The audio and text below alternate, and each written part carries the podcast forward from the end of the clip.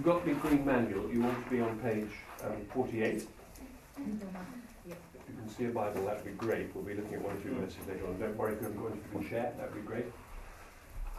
Uh, if you asked me this evening, particularly this evening, to explain how it is that England beat Australia in the first Test match in um, the second Test match in Adelaide, I could talk about that for a very, very long time.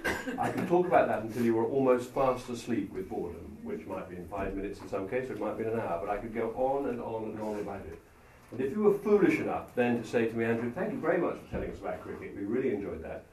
Um, apparently you quite like fishing as well. I could go on and on and on and on about fishing until you were absolutely comatose with boredom about the whole thing. Because these are things that interest me, they excite me. But if you asked me to give up 10 evenings of my life to persuade you to like cricket, or to persuade you to take up fishing, I would decline the invitation. I do not think it is important for you to go and play cricket. I do not think it's important for you to love fishing, though I happen to like both. I think your life would be enriched by both, but don't worry about that. Don't worry about that. The point is, though, that the Alpha team, and me, therefore, and the others, well, I missed two or three, uh, we do think sharing the Christian faith is important enough to give up quite a lot of evenings and come and share it with you. And many of us seek opportunities to share our faith in our workplace, with our neighbours, around the place. So it's not just a kind of interest in our lives that we, uh, you know, if you give us the opportunity, we'll bore you to tears about it. This is something passionate and, uh, and deep and important that Christian people want to share with the world. And that's a very important distinction to get right. And that's why this evening we're looking about this, this whole issue of why Christians evangelize, why Christians share their faith. Because some people are very put off by that. You know, some people think, you know, Christians are Bible bashers, always trying to push their faith down my throat. You know, it's rather aggressive. I don't mind religion, but I think it should be a private matter. You know, I don't want people forcing their beliefs onto me. And that's a very normal kind of reaction that people often, often feel. And, uh, and we need to be able to justify why we think it is really important that we share our faith in Jesus Christ. Why we think it's something that the world needs to hear. Why it's not just a private matter, but relevant to, to everyone. And that's what this talk is all about. Why we think the Christian faith must be shared with the world. If you'd like to turn, if you've got the Bible there, to page 1160, page 1160. I will be using the, the um, outline in the Green Book in a, in a moment or two. I just want to say one or two things first before we get to the outline. 1160 is what's called 2 Corinthians. It's the second letter that the Apostle Paul wrote to, well, it's the second letter that we have that Paul wrote to the church in Corinth in about 55 AD, so very near the time of Jesus Christ. It's actually the fourth letter that he wrote. There were two that had got lost and uh, somehow were not preserved.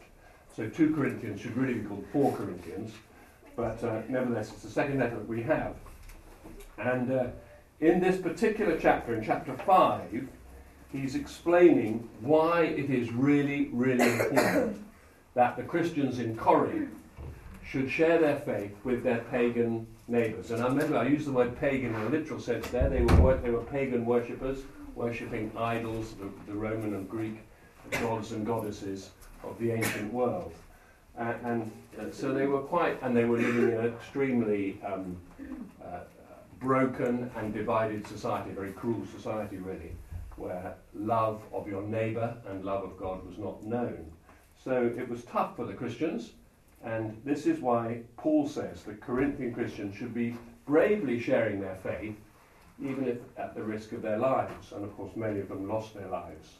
And I'm going to give you just three headings, This is really by way of introduction as to why we tell other people about Jesus. If you look at um, 2 Corinthians chapter 5 and verses 10 and 11, That's at the top of page 1161.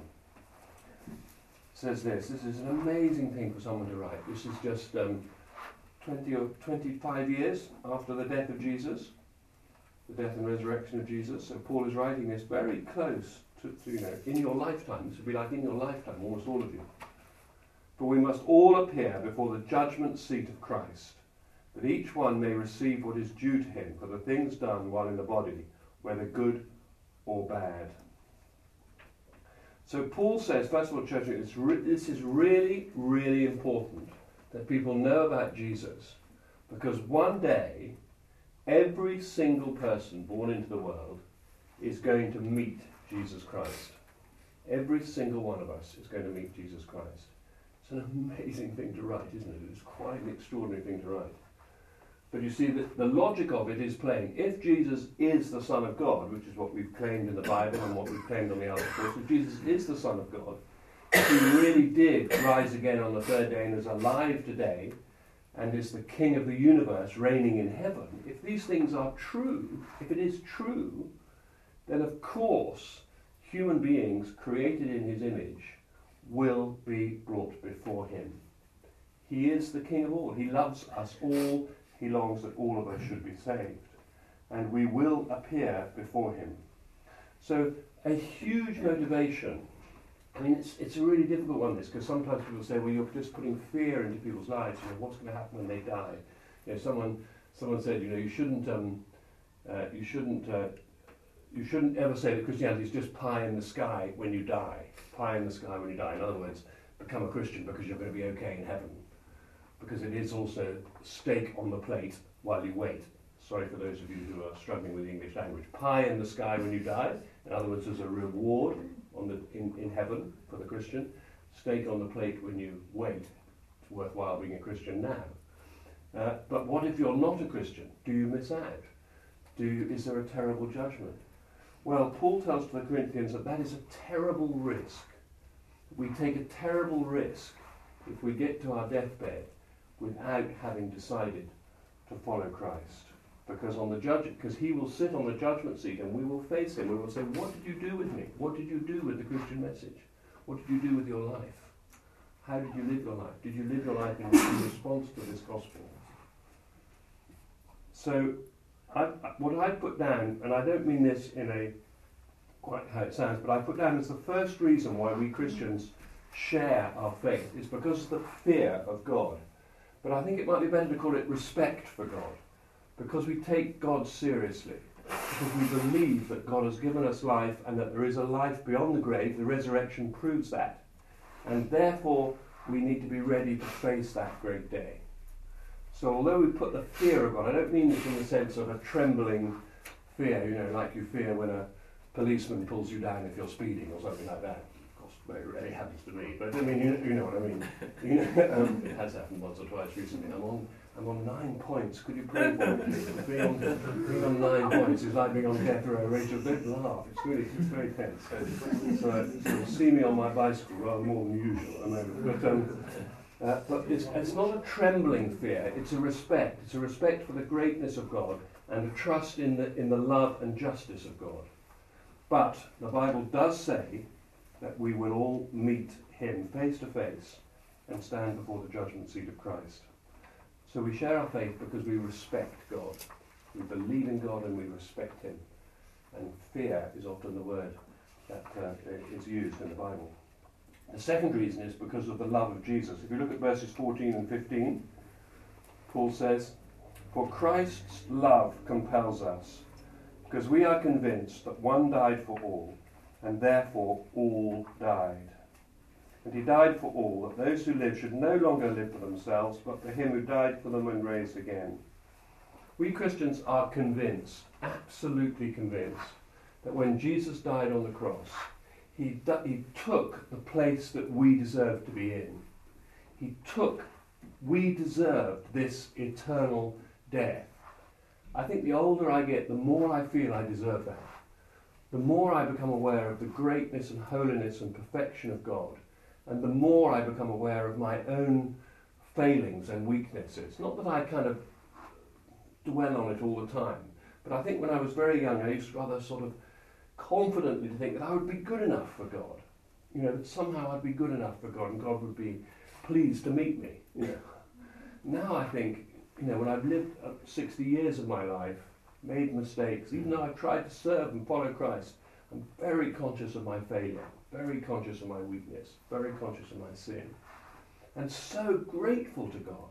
I love Jesus so much because he took the punishment that I know I deserve a holy and righteous God who gave me life, who gave me breath, gave me this great country to live in, gave me freedom, gave me a brain to think. This fantastic God gave me wonderful parents. He's given me so much, given me the gospel so that I can understand it. And still I managed to blow it. Still I managed to mess it up. And yet this fantastic truth that Jesus loved me so much, he said, Andrew, I know you've messed it up. I know you've made a mistake. But I've taken that punishment upon myself. The punishment you deserve, I have taken upon myself because I love you. To be loved is a tremendous thing. Not to be loved is a terrible thing. To know, for we Christians know the love of God. We know that despite our weakness, we are accepted and loved by the God of the universe. He loves me. He loves me, accepts me, he wants to be my friend. And I know that because I looked to the cross of Calvary and Jesus took the punishment I deserved.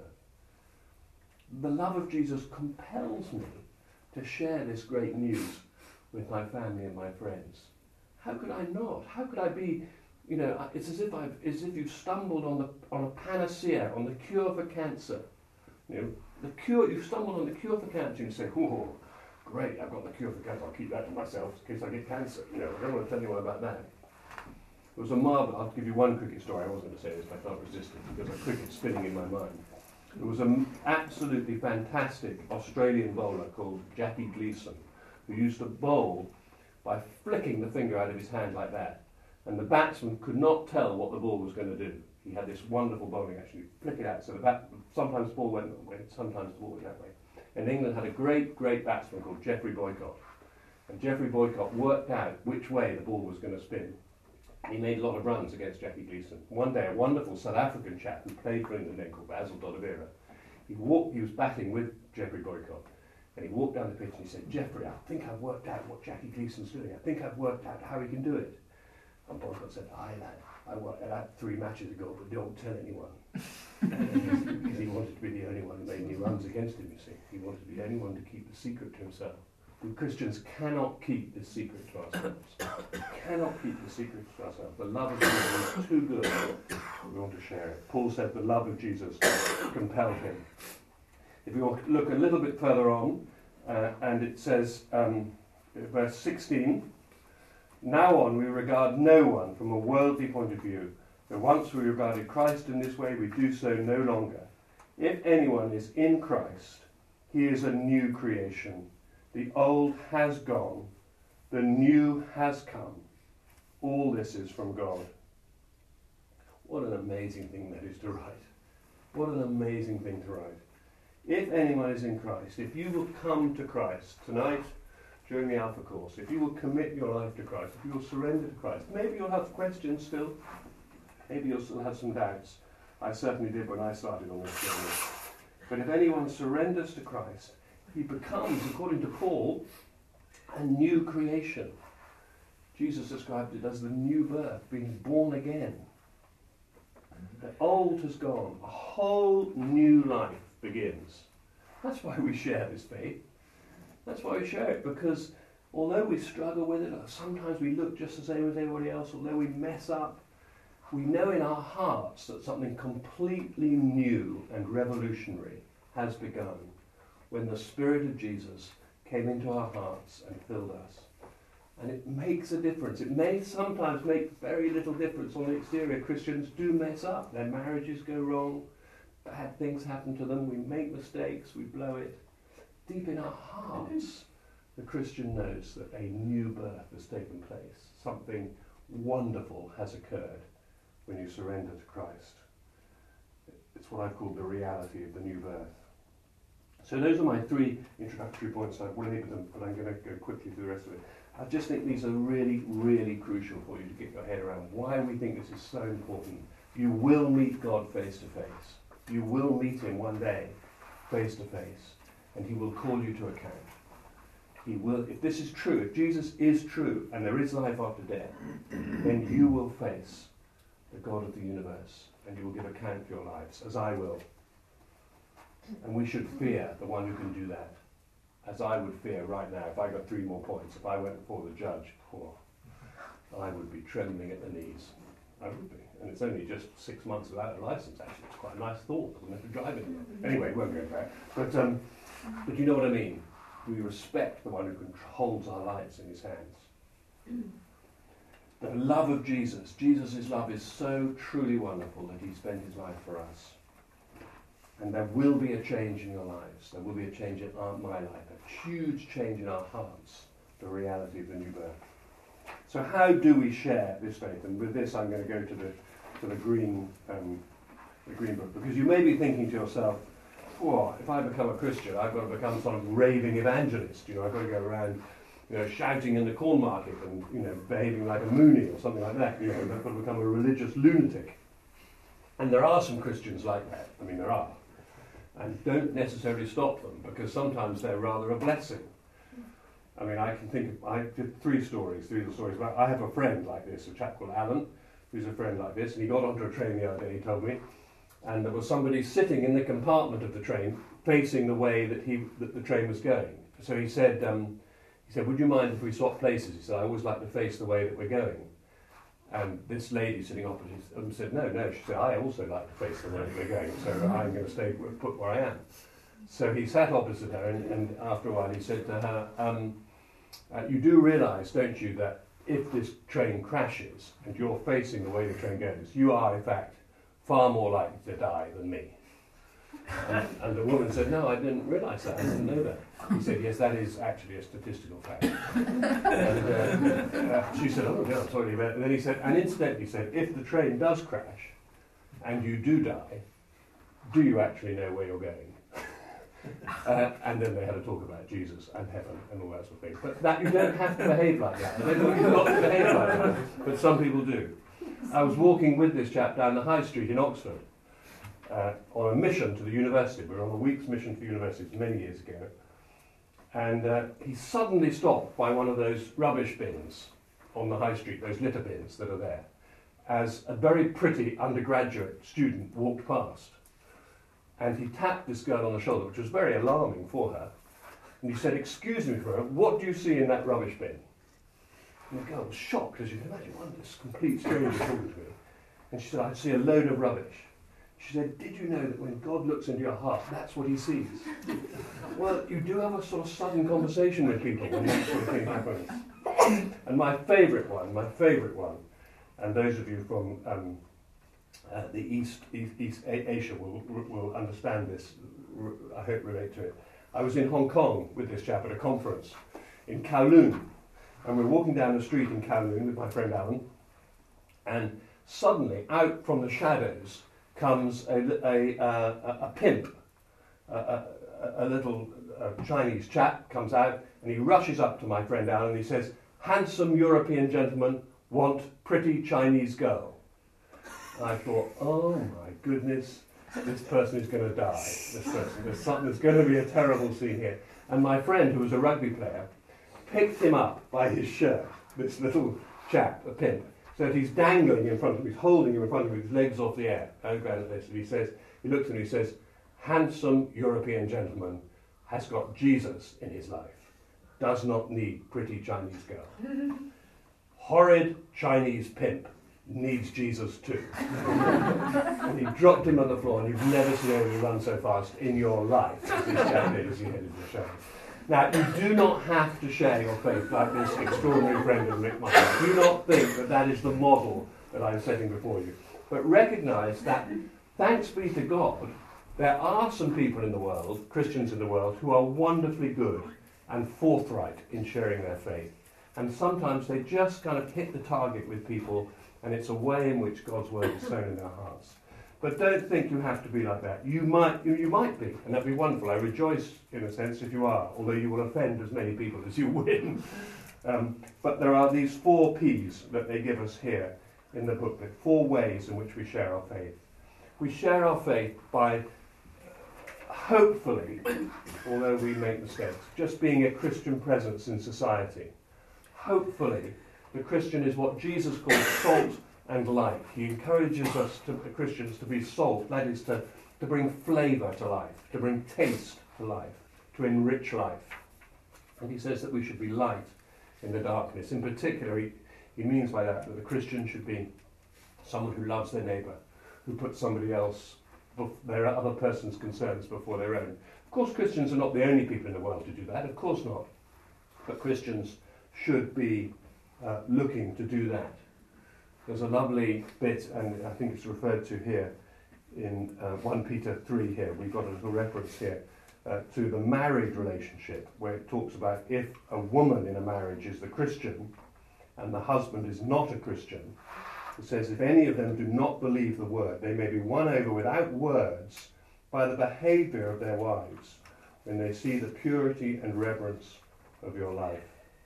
In other words, the, the wife wins her husband by the gentleness and Christian character that she displays within the marriage. That model within marriage is one that we should aspire to in society as well.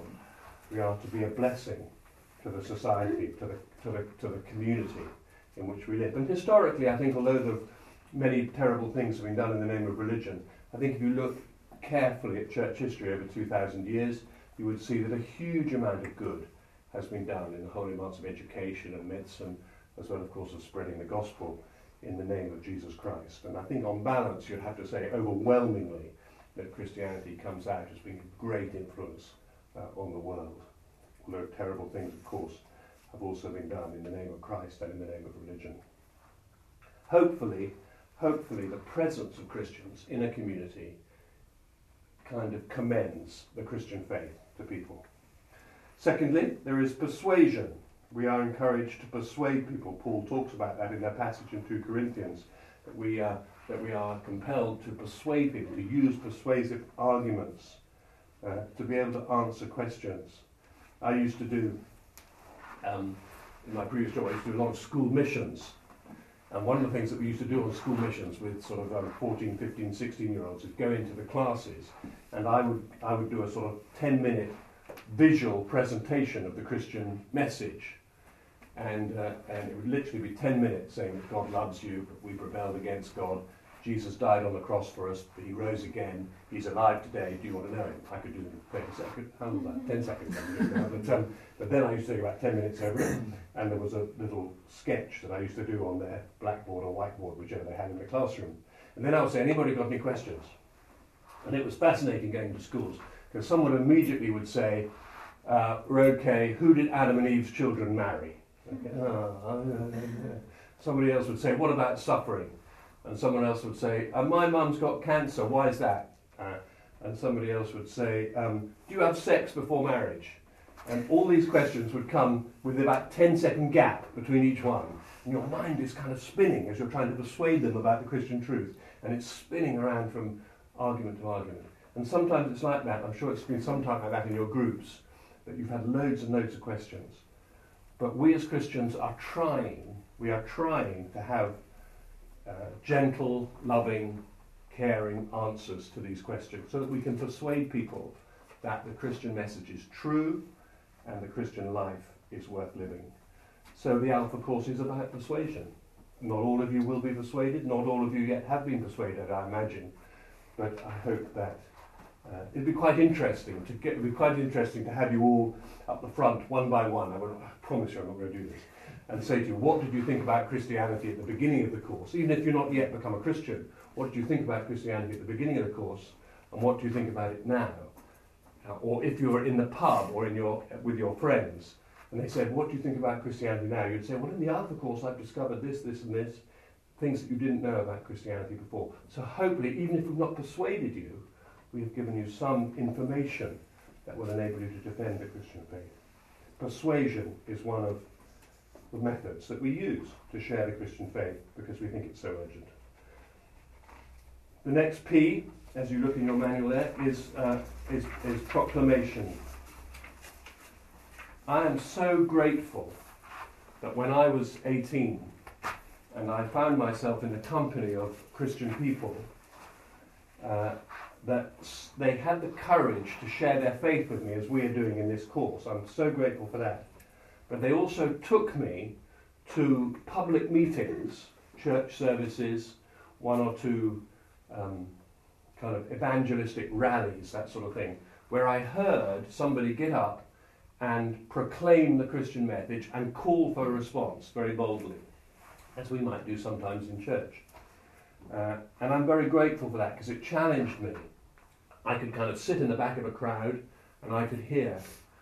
One great friend of mine who, who I met soon after this time was a chap who played for Arsenal Football Club, a chap called Richie Powling, played in the midfield uh, for Arsenal, great team. And uh, Richie came from no kind of Christian background at all. Uh, and uh, he lived in um, the east end of London, in, a, in quite near Ilford in the east end of London, if you know that part of the world. And an evangelist called Trevor Dearing came to his town. And uh, a friend of his said to him, Richie, uh, why don't you go along to this meeting? And he said, I'm not interested in Christianity. I'm not said, oh, well, come on, I've never heard. Why not come along? Remember, he's asked, playing for Arsenal, so he's an instantly recognised person. So he sits right at the back of the room. Uh, this chap speaks. At the end of the, at the end, he explains the Christian message as we have an And at the end of the meeting, he gets up and he says, if anyone wants to give their life to Christ, I want them to come. I want them to put their hand in the air. I want them to put their hand in the air. And Richie said, I sat there thinking, nothing in the world would make me put my hand in the air. Nothing would make me do that. I'm an Arsenal football, Everyone would recognise me. I'm not going to do it. So I looked up in the air, and my hand was in the air. my hand was up in the air. Thought, what is my hand doing in the air? And then this evangelist said, if anybody who's got their hand in the air wants to really follow Christ, they need to come forward at the meeting here, and they need publicly to give their lives to Christ, here and now, tonight, to say that from now on I'm going to be a Christian. And Richie said, I sat there with my hand and I said, nothing is going to shift me out of this seat. Nothing will get me to move from here. I do not want all the hundreds of people in this meeting pointing and saying, oh, look, there goes Richie Powling. He plays in the midfield for Arsenal. He's becoming a Christian. He's becoming a lunatic as well. I said, he said, nothing would make me move. And he suddenly said, I found myself at the front of the room, kneeling down, tears pouring down my face, and giving my life to Christ. And he became still a Christian today. That was in 1976. And he's, Richie is still a Christian today. So proclamation has tremendous power to convince people's hearts and minds that the time has come to surrender to Christ. And if that's how you feel in this Alpha course, do not delay. Do not delay. For Jesus is calling you to him. The fourth uh, P is power, God's work at our lives one of the great ways in which the early church, and even today, especially in other parts of the world perhaps where faith is so great, although it happens so well, I'm happy to say that what I just described about Richie is a kind of example of power evangelism. But obviously in the early church, tremendous things happened which persuaded people uh, to become Christians.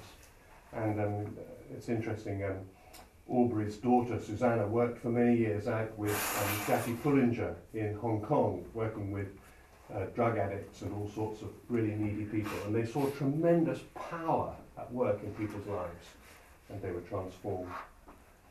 And the final P is the word prayer. We do pray for you on this course. We pray for you before every meeting. Uh, we pray because we believe that God answers prayer. And that's another way in which Christians share their faith. So I've talked for too long and I'm going to stop. But we share our faith passionately because we respect God's power, because of Jesus' love for us and for you, because becoming a Christian is life transforming and life enriching in the new birth. And we do it humbly, with lots of mistakes, by trying to be a presence in the community, by trying to persuade people, by proclaiming the Christian gospel as powerfully as we can by seeing God powerfully at work in the world in miracles and healings and all sorts of exciting things. And through prayer, God often does so much more than we can ask or imagine. You will have a story.